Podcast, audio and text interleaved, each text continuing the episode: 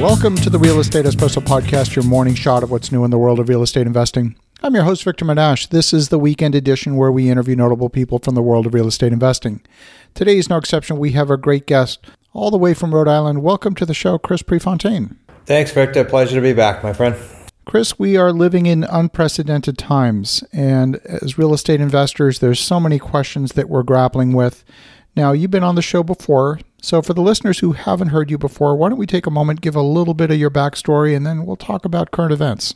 Sure. We operate a family business out of Rhode Island, a couple states surrounding it, with my son, Nick, my son-in-law, Zach, and a great support team. So we buy and sell homes on terms, meaning no banks, and we then go off and teach that to students all around North America to do the exact same thing. So when I say no banks, because that's part of the backstory, in 2008, I was one of the lucky ones to be part of the crash and the recession there. And so that's what caused us to relook, to re-engineer, to revamp the entire business and never go back to taking bank loans or signing personally or doing anything, frankly, that involves banks. So that's how we operate now on all our deals.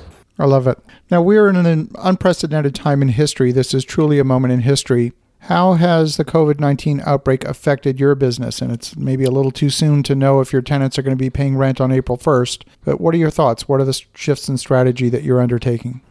Okay, a couple things. I'll talk from the standpoint of, this is like a phenomenal time, clearly, to talk about this, but I'll talk about it from the seller and the tenant buyer side. Okay, so, and this is us and our students, just in the last 10 days, we've had an enormous surge of sellers now calling us back and our students back and saying, you know, we talked X amount of months or even years ago, and I want to do that deal now. So we are putting properties under contract at an unprecedented rate because some of it is they're panicking, rightfully so, and some of it is the market is slipping in their area. Who knows what'll happen? As you said, we don't know. We don't have a crystal ball. I won't even render a guess. But the fact is, it's causing them to come to us and say, we need your help. Unfortunately for realtors, they're not in a good position to help right now. And so we're able to purchase their homes. A lot of them sight unseen. We're doing a lot of virtual, and do so by lease purchase or owner financing. So again, we're not coming up with money. We're not coming up with personal signatures. We're not taking out bank loans. Now, what does the virus do to all that, though, to your question? The sellers, the only hindrance is getting in the home, and those that are comfortable or not comfortable, we're doing FaceTime and Zooms and things like that, with contingencies that we'll have to get in at some point. So that's fine. We put probably 14 properties under agreement in 10 days. Crazy. On the buyer side, luckily the banks and the government have worked things out so that we're having the sellers, or we are with our power of attorney, calling any buyers that have trouble short term. We're calling the seller's mortgage company because we have authorization to do so if we're in a lease purchase. And with so far ease, having them forgive, delay, or put the payments on the back end. So the banks are working with us. They're all different because, frankly, it's new to them too. The short answer to this whole virus thing is it is absolutely causing a huge demand for these types of deals, and I'm super thankful for it. I would have never known, obviously. How do you know that you're not offering too much money at this point? Because maybe in 2 months, 3 months, 6 months, that same property might be worth 25% less, a third less, who knows? Yeah, good point. So I should have brought that up in my discussion. So what we're telling the students now, and they're getting it, and we are getting it, is to take all of the properties they have now and extend the terms on them. And frankly, the sellers have been over the top helpful to do that because they don't want the property. And number two, on the new deals, we're seeing our students structure 10 and 15-year deals. So with the 10 or 15-year deals, price becomes less important, especially when we're talking about our type of deals with owner financing, whereby the entire payment is going to principal, the entire thing. And so that is an enormous recession hedge, if you will, especially if you got 10 years. That's the magic thing here, Victor, is how long of a term can you get? If it's 3 years, sketchy. You don't know what's going to happen. 10 years, phenomenal. I love that. I love that. Yeah, I mean, it's absolutely true. Nobody knows, are we into a blizzard or an economic winter? It's starting to look more like a winter than a blizzard because, you know, you get your shovel out and you clean off the walkway and a few days later, life is back to normal. But this is looking a little bit different. Yeah, you know, I wish you or I or someone had that crystal ball. We don't right now, but I'll tell you this. This is super important for the real estate investor in any niche, because I'm not so naive to think we're the only niche that's working right now. There's a lot of niches coming to us saying, you guys are it. This is, I need to get in your space, but there's also a lot of other ones booming too. And I'll tell you that in our niche, we do not ever, this is the key to sleeping good at night, sign personally on loans. And all our agreements have the ability to assign the property back to the seller. Nobody wants to do that morally and ethically, but they all have the ability to do that. So why are those built in, by the way, Victor? Because I took a beating in 08, and we very strictly structured and enforced our forms, our contracts, our protocol, and our policies such that, look, if we needed to wind out, there's an exit here, and it's not going to strap us. Super important to know. I said this to my son-in-law this morning. I said, look, make sure the students know who haven't been through a crash like 08 that they have to be careful who they listen to. And I have nothing against a lot of people that haven't been around for a while, but I've been through 9/11, I've been through the early 90s, I've been through the 08 crash, and I've been through a horrific snowboard accident with my son. Those are all major life events. And so I do know how to pivot. I don't know how to pivot through this one. We'll figure it out based on the last four experiences, though.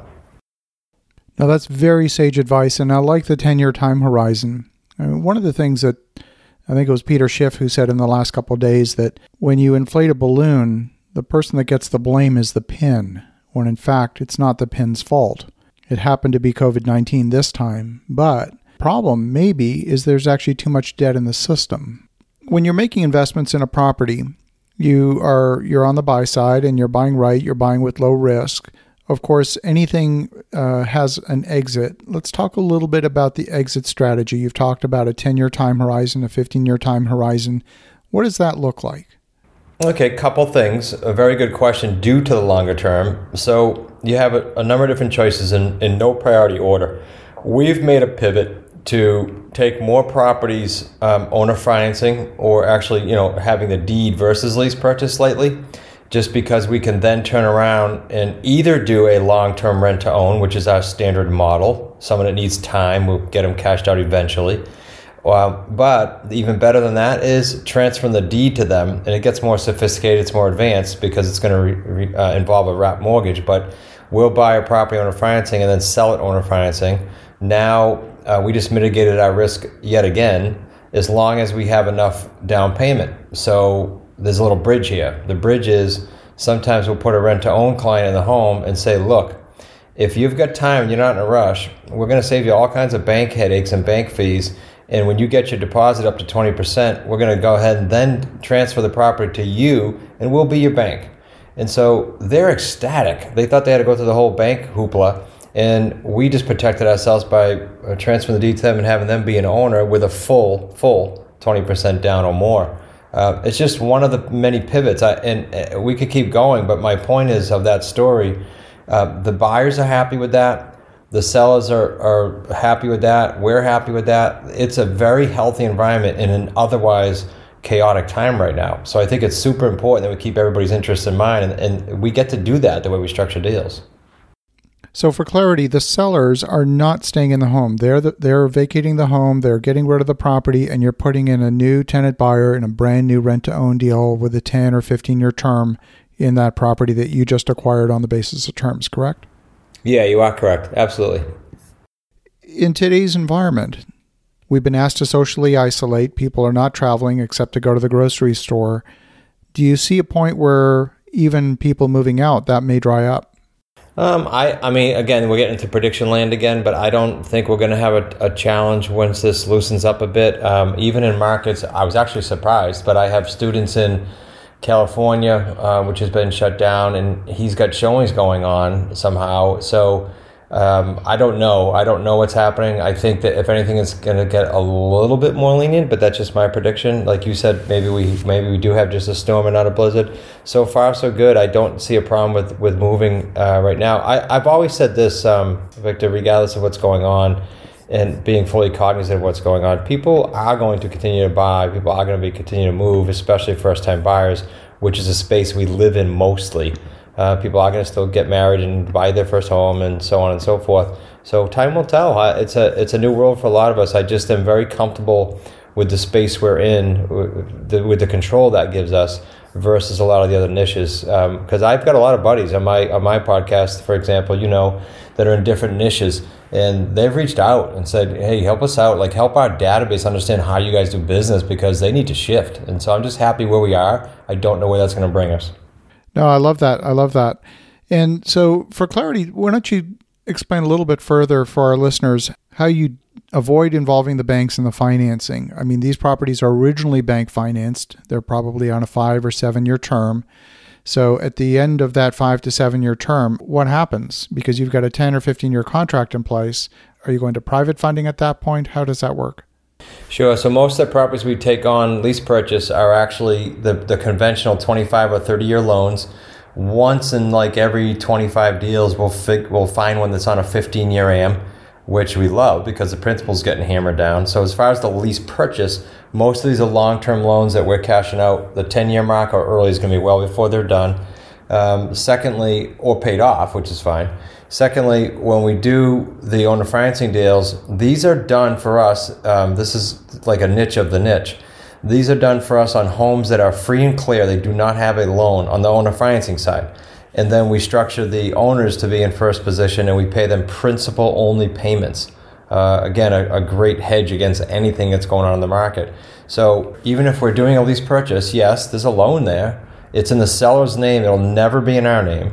And we're making payments on their behalf. That's really what's going on. So if you look at our portfolio at any one time, there's 50 or 60 properties, because they come and they go as people cash out, as we get more.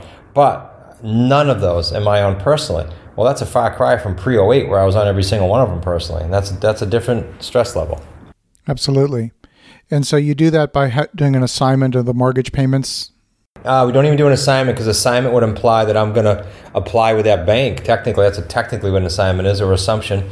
So no, we just do a lease purchase agreement that stipulates we're going to pay the bank directly. Some sellers say, well, I'd rather have you pay me, so I pay. I say, that's great, but I can't keep track of 50 sellers and worry about if they're paying their mortgage on time and putting my buyers at jeopardy. So no, thank you. We're going to pay your mortgage directly, and you can check online if you want, but we control it. That makes a lot of sense. Yeah. Well, it's a very appropriate strategy for the times that we're living in, and it's one that sees past any economic downturn. It's a strategy that spans economic cycles. So if folks want to get in touch, if they want to learn more, what's the best way? Sure. Two things. They can go to SmartRealEstateCoach.com and go to free, F-R-E-E, S as in Sam, R as in railroad, E as in egg, C as in cat. So that stands for Smart Real Estate Coach. Free, S-R-E-C, book.com. All you have to say is that you heard Victor and I on his show, and you put in your address. You will not be asked for a credit card. We pay for the shipping, and it's a hard copy, best-selling book with a hardcover. I love it. Definitely reach out to Chris at smartrealestatecoach.com and get a copy of this free book at freesrecbook.com. And in the meantime, have an awesome rest of your weekend. Go make some great things happen. I'll talk to you again tomorrow.